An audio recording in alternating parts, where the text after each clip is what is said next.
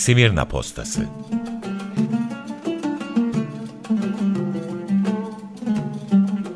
Unutturulan şehirden haberler ve insan hikayeleri.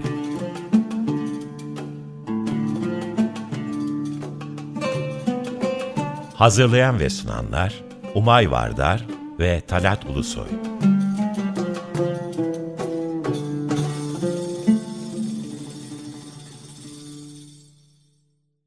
Merhaba sevgili Açık Radyo dinleyenleri. Merhaba Talat abi. Merhaba Umay, merhaba. Açık Radyo'nun bir yayın dönemi daha biterken biz de Simirna Postası olarak son programımızla sizle birlikteyiz. Eh, son demezsek sevineceğim. Son deyince üzülüyorum biliyorsun. Eh, bu dönem bitiriyoruz programı. Bakalım ileride kısmet nereye çıkar? Evet, ben bu programda yayın dönemi içinde fırsat bulamadım. Sırpuhi Kristin Caferyan'ın Winds of Destiny yani Kader Rüzgarları ya da Kaderin Rüzgarları isimli otobiyografisinden bahsetmek istiyorum. Bu 1993 e, yılında basılmış bir otobiyografi. National Association of Armenian Studies tarafından basılmış. Ee, Sırpuhi Hanım 1914 yılında İzmir'de doğuyor. E, aile aslında İstanbullu ve nesillerdir terzilikle e, uğraşıyorlar. Hatta e, Sırpuhi anne tarafının soyadının Makastaryan olduğunu söylüyor. Hmm. E, ve bu ismin kökünün de nereden geldiğini açıklarken ailenin nesillerdir saray terziliği yaptığını e, yaptığından bahsediyor. E, yani İstanbullu bir aile ve 1910 yılında İzmir'e Karataş'a taşınıyorlar. Yani bu kitapta yani dört bölüm var. İlk bölüm İzmir ve Yunanistan başlıklı. İkinci bölüm Küba. Çünkü İzmir'den önce Selanik'e sonra Küba'ya gidiyorlar. Göç ediyorlar. Göç etmek zorunda kalıyorlar. Ne zaman? Hemen geleyim. Ee, yani evlerinden ayrılmasıyla başlayayım. Ee, 9 Eylül'de e, askerlerin ve çetelerin İzmir'e girmesiyle Karataş'taki evlerinden ayrılmak zorunda kalıyorlar. Zaten kitabın bu bahsettiğim e, İzmir ve Yunanistan başlıklı bölümü 10 Eylül'de başlıyor. 10 Eylül 1922 ee, diyerek başlıyor. Bu, bu, burada göç kelimesine bir müdahalede bulunabilir miyim? Tabii. Ee, daha önce söz, bunu e, programda buna yer verdik. Bu e, Ortodoks Hristiyan ve Ermeniler İzmir'den e, göç etmeye zorlanıyorlar. Gönüllü bir göç değil. Yani Sürücü. tehcir. Tehcir neler anlatıyor? Yunan askerlerinin e, çekildiği ve Türk ordusunun şehre geldiği gibi bir duyum var. E, ve Hristiyan ahali 10 Eylül'de dükkanlarını kapamış. Yani bu arada gün gün anlatmıyor. Çünkü zaten e, günlük olarak tutmamış. Geçmişe dönük bir bakışla anlatıyor. Hatırlama, evet. Evet. O yüzden hani gün gün zaten anlatamıyor. Çünkü bir savaş durumu var aslında.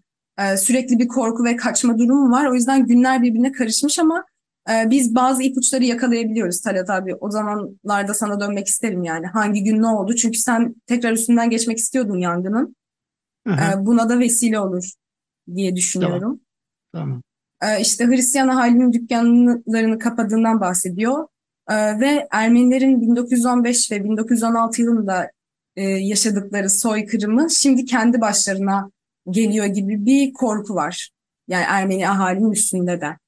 Böyle bir korku var. Anlaşılır bir korku tabii. Yani ve İzmir'de yetimhaneler var. Hani 1908 Adana katliamından gelen, işte 1915 soykırımından gelen, e, Hamidiye alaylarını yaptığı katliamlardan gelen e, yetimlerin kaldığı yetimhaneler de var. Yani İzmir'de e, Surplu Savoriç Hastanesi'nde de bir yetimhane bölümü olduğunu biliyoruz. Yani şunu demek istiyorum. İzmir bir yetimhane şehri olmuş gibi görünüyor. Yetimler şehri. Yetimler evet, şehri evet. olmuş gibi görünüyor. Ee, çünkü yani 1915 İzmir'de çok yoğun bir şekilde yaşanmamış anladığım evet. kadarıyla. Bunu da Sırpuhi Hanım şeye bağlıyor. İşte konsoloslukların olmasına e, falan bağlıyor evet. İzmir'de. İzmir'de yaşamadı ama e, ilçelerde e, yani o zamanki o zaman o zamanki adıyla kazalarda Ödemiş'te, Menemen'de, Kiraz'da oralarda hep yaşandı.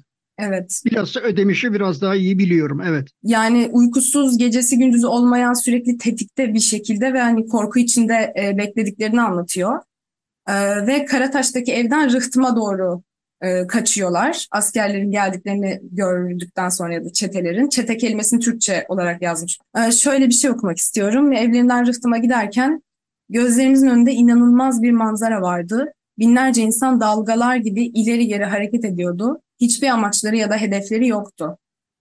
Yani kaçışma Aa. esnasında olan mültecilerden bahsediyor aslında. Mülteciye dönüşen İzmirlilerden bahsediyor. Felç olmuş bir kitle var. Değil mi? Nereye gideceğini bilemiyor.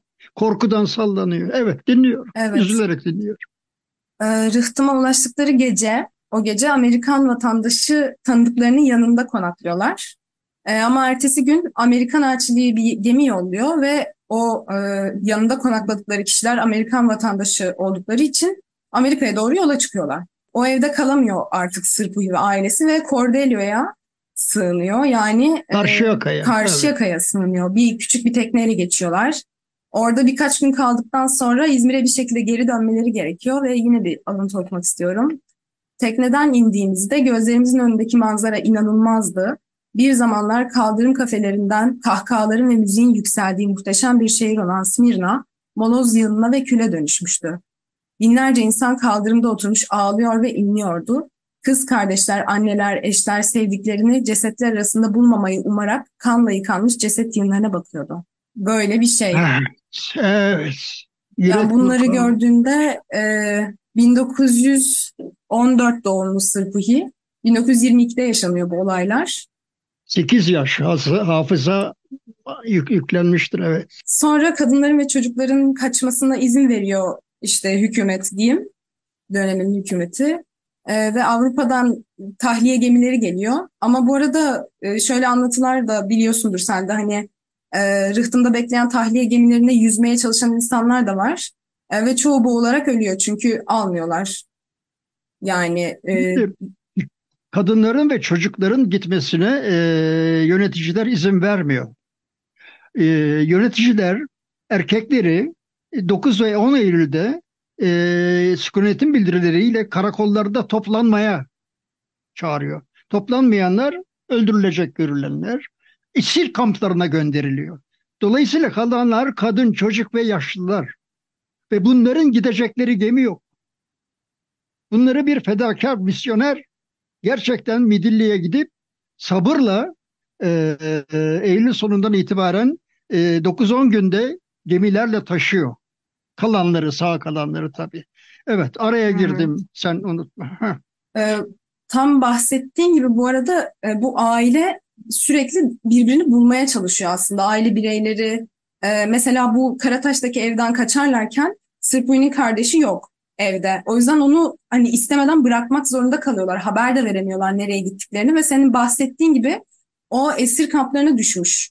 E, ve, Erkekse evet. evet ve 18 yaşında. çalıştırmışlar. Evet, evet. evet. Çalışma kamplarına düşmüş yani e, tamircilik Kayseri, yapmış. Kayseri'ye götürüyor. Hepsi Kayseri'deki esir kampına götürülüyorlar. Ondan e, bahsetmiyor ama çalışma kampında ya esir tutulduğundan bahsediyor. Hani Tabii, çalışma kampında esir olarak. Tabii. Bu aile o erkek kardeşi olmadan sonradan buluşuyorlar bir şekilde. Çünkü kaçmayı başarıyor erkek kardeşi ama e, işte erkek kardeşi olmadan bu Avrupa'dan gelen tahliye gemilerinden birine zar zor e, binerek Selanik'e geçiyorlar. Ama yani orada da bir mülteci hayatı var. Yani önce Midilli'ye oradan Selanik'e zaten geçiliyor büyük şeyiyle. Midilli'de de zaten bu bir anne ve bir kız çocuğu bir kucakta olan çocuğu heykeli vardır. Bunların yanaşıp indiği yerde. Hmm. Belki de Sirpu ile annesidir ne bileyim ben. Acı şeyler. Ee, ya orada bir mülteci hayatı çok zor koşullar, çok fazla insan var. Ee, barınma sorunu çok yaşıyorlar. Hani oturacak yer bulamıyorlar. Dışarıda yağmur yağarken kaldıkları binanın içinde oturacak yer bulamıyorlar. Sırpuyu'nun annesi çocukları oturtup kendisi dışarı çıkmak zorunda falan kalıyor. Böyle şeyler var ve maalesef 1922 aralığı çok soğuk geçmiş ve Selanik'te kar yağmış. Ee, Of, of. Yerliler daha önce kar görmemişler hatta Selanikli yerliler. O kadar anormal bir şekilde soğuk geçmiş. Sonra işte bu Selanik'te kalırlarken erkek kardeşi kaçıp onları bir şekilde buluyor. Sonra biraz kendi hayatlarını kurmaya başladıkları zaman da Sırpuyu'nun teyzesinden bir mektup geliyor. Teyzesi de kayıp yok yani. Ee, kendisi Amerika'ya yerleşmiş ee, ve mektuba bir çek iliştirmiş. Amerika'ya gelmek çok pahalı. İşte biz iyiyiz. Siz Küba'ya gelebilirseniz sizi oradan bulup alırız diye.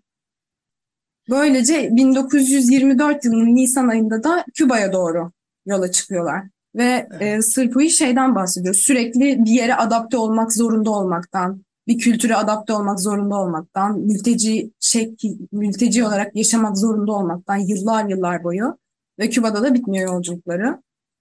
Ee, bu şekilde İzmir bölümü böyle. Evet, Selanik'te bir mülteci, onlar mülteci diyorlar. Gazetelerde, o tarihlerde mülteci diye e, söz ediyor bunlardan. Oysa ortada iltica eden falan yok. Ortada sürülmüş, e, yerinden zorla edilmiş en hafif tabiriyle e, insanlar var ve dediğin gibi o felaket hava koşullarında çok zor ay ayakta kalıyorlar. Çok. Pek çok hikaye var bu acıları anlatan. Dinliyorum evet. seni. Yalnız şunu eklemek istiyorum. Ee, bahsettiğimiz hani mübadele de böyle bir şey ya. Ha, mübadele evet. kelimesi de insanların hani ne kadar zor koşullarda ya hayatta kalmaya çalıştıklarını e, geri planda bırakan bir kavram mübadele. Tabii, insanların, ailelerinin kendi kararları dışında bir şeye icbar edilmeleri, zorlanmaları mübadele bu. Bir insanlık suçu. İnsanların rızası dışında kovalanmaları ne demek? Neyse yani bir de şu var. İzmir yani Surpihi e, İzmir doğumlu ve e, hemşerimiz. Senin de benim de hemşerim. E, kim bilir daha neler anlattı orada. Bu insanların e, öyle e, kadın ve çocukların suç işleyip düşmanla işbirliği edip efendim e, defolun buradan ki denemez yargılanmadan hiçbir insana sürülmeleri, kovulmaları o da bir insanlık suçudur. Bunu böyle bilmemiz lazım. Bunun kayıtlara böyle geçmesi lazım. Ve bunlardan bir örnek vereyim. Yani öyle gönüllü suç işleyip kaçmak falan değil. Vaktimiz varsa e, İzmir'de bir eczacının e, bir veda mektubunu okumak istiyorum hı hı. Umay'cığım. E, bu eczacı Lusonidas Osmanlı eczanesi e, sahibidir ve eczacısıdır. E, o e, 28 Eylül'e kadar bir yerlerde Surbiye gibi saklandıktan sonra bir biçimde sevilen bir insandır. Ahenk gazetesine e, el altından bir e, yazı gönderir. Ahenk gazetesi bunu üçüncü sayfadan ilan diye verir. İlanlar arasında. Ve şöyledir biliyor musun gönderdiği yazı? Okuyorum. Talih beni sevgili dostlarımdan ayırmak istedi. Kendilerinden derin içten duygular ve içime işleyen acılarla ayrılıyorum. Her nereye gidecek olsam bu sevgili dostlarımın hatırası beni teselli edecek ve gösterdikleri sevginin izleri ve çevreleri beni sonsuza değil kendilerine minnettar bırakacaktır. Bilhassa Doktor Bahtiyar Hüseyin ve biraderi binbaşı Necati, söz ustası Emirzade Refik, sıhhiye müdürü Şükrü, operatör İsmet, saygın büyüğüm Doktor Mustafa Enver, bakteriyolog Memduh Beylerle sevgili İzmir'imizin bütün Osmanlı hekimleri ve eczacı altını çiziyorum. Süleyman Ferit parantez eczacı başı yani ve Mahmut Esat Beylerin ve diğer eczacı arkadaşlarımın insanlıklarını unutmayacağım. Çocukluğumdan beri aralarında yaşadığım bütün İzmir Müslümanlarına derin üzüntü sunuyor ve veda ediyor ve daima sadık ve halis bir Türk dostu kalacağıma söz veriyorum. Allah'a ısmarladık. Eczane-i Osmani sahibi Osmanlı vatandaşı Eczacı Lusonidas. Vatanında sürülen bir vatandaşın acıklı bir mektubudur bu. Zaten imzasında da onu belirtmiş. Eczanenin adı değil mi? Ne güzel. Süleyman Ferit'in e, eczanesi şifadır. E, Kemal Bey'inki şeyin e, e, Hilal'dir. Onunki Osmanlı. Yani bir arada yaşamanın te, e, dile getirilmesidir Osmanlı. Öyle bir e, yıkılmış padişahlık üstünde tepinilecek bir şey değildir Osmanlı olmak. Çok dinli, çok dilli, çok kültürlü olmaktır. Çok benim yüreğimi bu burkar bu ilan. Ve tarih 28 Eylül'dür dediğim gibi sayfa 3. Hı hı. Yani İzmir'in meşrutiyeti e, burada da görülüyor. Yani gerçekten benim takip edebildiğim e, şehir hayatlarında İzmir'inki ama İzmir'de tabii özellikle takip ettim. Ayrı bir kendiliğinden bir meşruti düzeni var. Ee, şey sormak istiyorum o Eczacıbaşı dediğin kişi. Süleyman Ferit şimdiki Eczacıbaşı firmasının e, babaları. Evet. Dedeleri. Hı hı. Ya o da İzmirli bir şey evet yani. Efendim. Evet hı hı. efendim. Evet. Ee, hiç gazetelerde rastladın mı Eczacıbaşı'nın yani zenginleşti mi 1922'den sonra öyle bir soru soruyor. E tabii işte biliyorsun yani. Kimsenin parasına, kesesine karışmıyorum. Cüzdanını açıp bakmıyorum. Yani orada tanıdığım Doktor Mustafa Enver'i tanırız. Yani heykeli vardır Talat Paşa'nın girişinde. Hmm. E, Mustafa Enver, Mustafa Bey Caddesi'dir zaten adı da şeyin meydandır Mustafa Bey, Mustafa Enver Bey. E, var orada tanıdık isimler evet.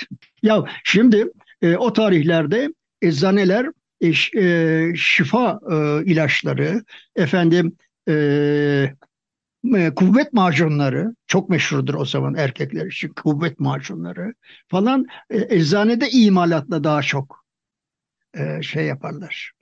E, ne bileyim işte yakılar yaparlar e, vesaire. E, güllaçlar içinde e, ilaç hazırlarlar eczanelerde. E, ama giderek işte eczacıbaşı bunu fabrika e, üretimlerine çevirip o yolda yürüyüp daha sonra daha geniş yayıldı. Yani Sonidas'ın sevdiği bir arkadaşı. Hmm. İnsan arkadaşını hatırlar mı daha sonra? Hatırlayabilir. İyi arkadaşlar hatırlar. Evet. Yavaş Bittik yavaş mi? zamanımız bitiyor.